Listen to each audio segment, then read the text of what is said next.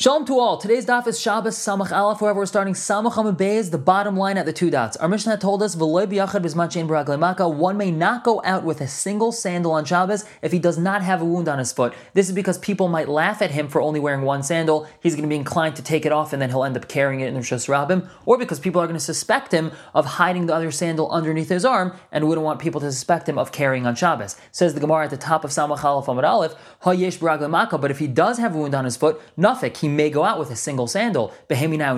Which sandals he allowed to go out with? Um Rav Huna, Rafuna says, Ba'isa with the foot that has the wound, he's allowed to put a sandal on that foot. Alma we see the Rav Huna holds, sandal shumtzar of it. The purpose of wearing sandals is only to protect your feet from getting bruised of the rocks and sharp protrusions in Rishus Harabim. This foot that has the wound on it, he must protect it from getting bruised, and people are going to see him limping, so they're not going to suspect him of carrying the other shoe, and they're not going to laugh at him for only wearing one shoe because they recognize that he really only needs to protect that foot that has the wound. V'chia barav amar, he says, ba'isa she'ein b'maka. He could wear the sandal on the foot that does not have the wound. Amakasavar, we see that he holds l'shon tainagavid, that the purpose of wearing sandals is just to provide your foot with extra comfort. V'zu she'esh b'maka, and this foot that has the wound on it that does not have a shoe, its wound shows about it that that's the reason why he's not wearing the shoe, and therefore people aren't going to suspect him of carrying a shoe, and they're not going to laugh at him for only wearing one shoe.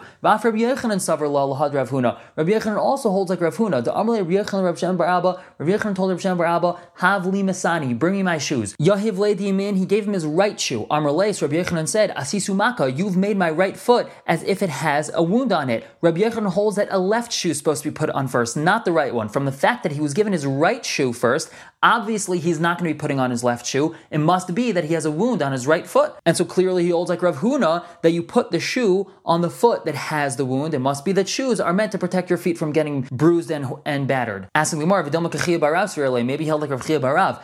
Kamar, this is what he was saying. Asisa shall smell maka. You're making the left foot as if it's the one that has the wound. That's why you only gave me the right shoe. So we don't have a proof. Baz Rabbi Yochanan goes according to his reasoning. Rabbi Yochanan, Rabbi says, Ketfilin kachmin alin. Just like tefillin, so too shoes. Matfilin besmel, just like tefillin are worn on the left arm. Afmin alin besmel, so too you put on your left shoe first. The reason why tefillin would be worn on the left arm, says Rashi, because the pasuk says regarding tefillin, yadcha, you should place it on your hand. However, yadcha is spelled funny, yud dalid chaf hey, and we split this word into two, yud dalid, and then the next word is chaf hey, which is yad keha the hand which is weak. Most people are righties, which means their left hand is the weak hand. So just like you wear your tefillin on your left hand, so too you're going to put on your left shoe first. The Gemara asks, Meisve, we have a brisa, shu noil, when a person puts on his shoe, nail shal yamin v'achkach nail shal small. You first put on your right shoe, then your left. Um, Rav Yosef, Rav Yosef says, Hashid hachi. Now that we have a brisa that tells you to put on your right shoe, Ram Rabbi and Rabbi Yechon tells you to put on your left shoe. So David hachi avad, David hachi avad. You want to do like this, you can. If you want to do like that, you can. Whichever one you choose is okay. Amalei Abaye Abaye said, Dom Rabbi Yechon hamas nisan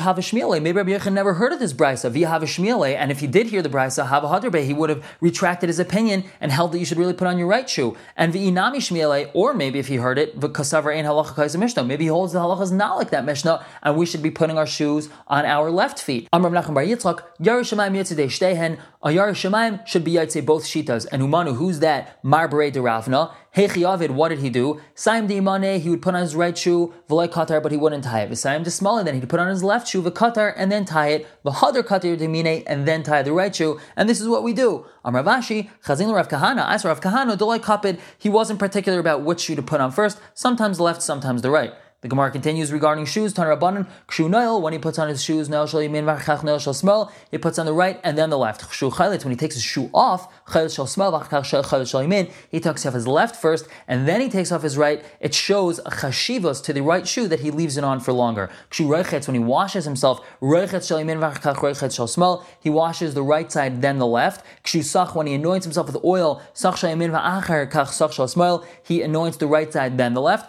V'reitz alasach kal gufa but if he wants to anoint his whole body with oil or cream, then he does his head first, because it is the king, it is the head of all of the limbs in his body, so the head goes first, and then the rest of his body. Our Mishnah told us, tefillin, one may not go out wearing tefillin. Amar Safra, Amar, don't say that this is only according to the Manta Amar, Shabbos lavs man tefillin, who, that Shabbos is not a proper time for tefillin, it's machlekes and erev in whether or not a person is allowed to wear tefillin on Shabbos. Mandamar Shabbos man tefillin who, even according to Mandamar, the one may wear tefillin on Shabbos, lo he's still not allowed to go with them to Rishus Rabbim. Dilma Asir Rishus Rabbim, maybe he's going to end up carrying them because he's going to end up needing to use the restroom, he's going to take them off and then he's going to carry them.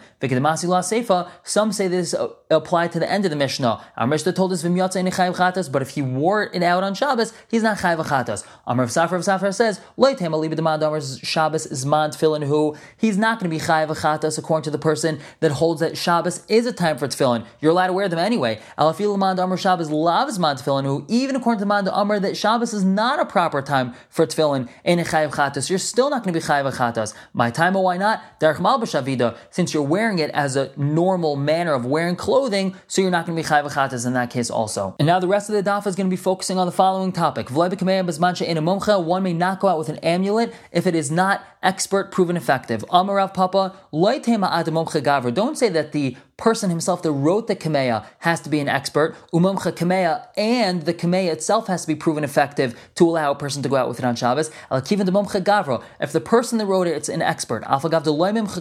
Even though this particular Kameya hasn't been proven effective, a person may go out with it. Dekanami, we have a proof. Dektani, our Mishnah told us, he may not go out with a Kameya if it's not from a mumche, from an expert. Well, like it doesn't say bizman she'enu mumche. It doesn't say as long as this Kameya itself is not an expert. It says if it's not from an expert, Shma know we see, as long as it's from an expert, a person may go out with it on Shabbos. Tan Rabbanon, Ezu Kameya mumche, what's considered an expert Kameya? Kol shiripa v'shana v'shilesh, if it healed someone once, we repeated this, and then a third time again it healed someone, that's an expert Kameya. Echad Kameya shel ksav, echad Kameya shel whether this Kameya has written stuff on it, or it's just ikarin, which is like root herbs, they would make a whole mixture of herbs, and that would be the Kameya.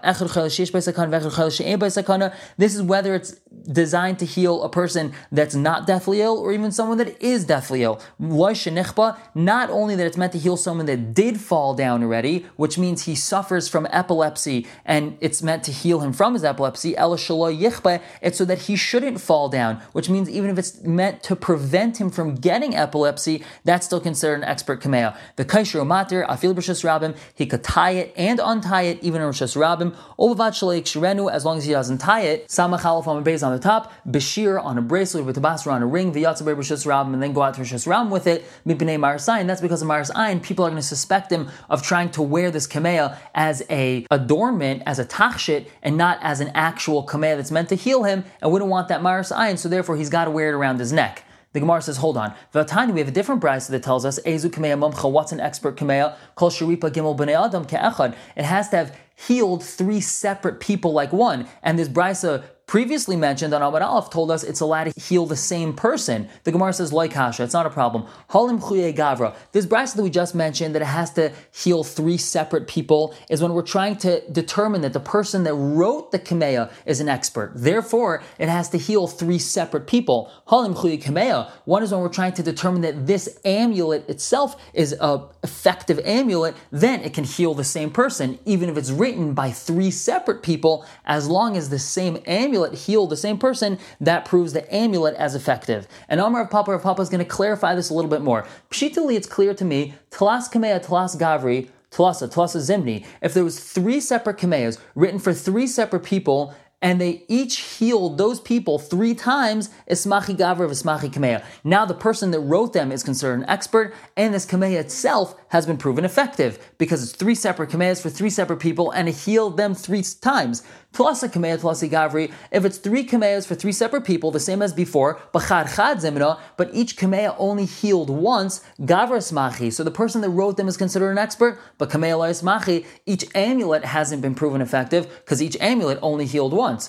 Chad kameya plus a gavri, if it's the same amulet written for three separate people, Kameya Ismachi, Gavrula Ismachi. Then that means the amulet itself is proven effective, but the person that wrote it hasn't proven his skills in writing Kameyas because it's the same Kamea. It's not three separate Kameyas. And here's the question. Bayra Papa, now Papa asks, Tlasach Kameya Lechad Gavri. We have three separate Kameyas for one person. Maya, what's the halacha? Kameya, Vadila Ismachi, Gavra Ismachi. For sure, the Kameh itself isn't proven effective because it's three separate Kameyas, but maybe the person that wrote it is considered a expert because he healed someone three times. Perhaps the person that wrote it is not considered an expert because miamrinan ha'asile. Do we say at the end of the day, this person that wrote the Kamea, he effectively healed someone three times with it? Or do we say mazla the haigavra who ksava that it's just the mazel, it's the malach of this person that he accepts Kameas. And therefore, that's why this person was healed, but it has nothing to do with the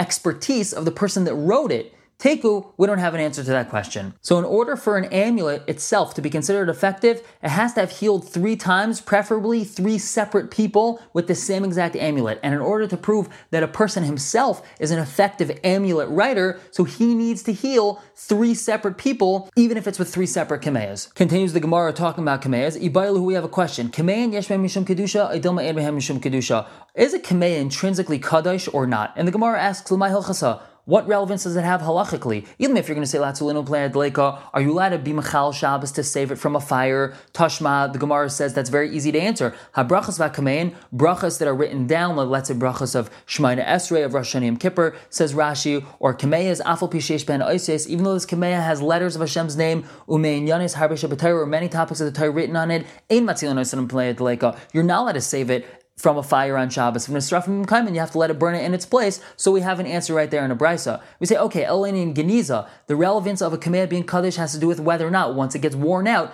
do you have to put it in the Geniza? Do you have to hide it away? Tashma, the Gemara says we have a different brisa to answer that.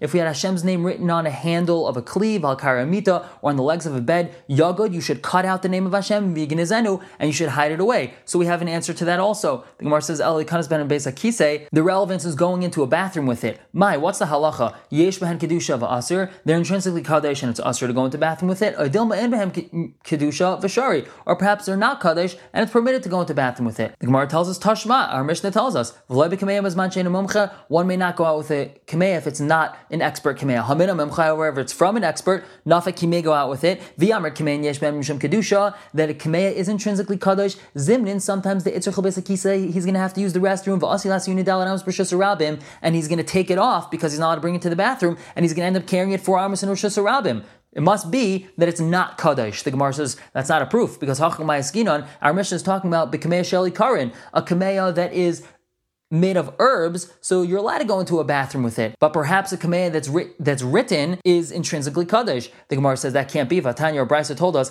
echad echad Our mission is talking about a command that's written or that's made out of herbs. We say you're right. It's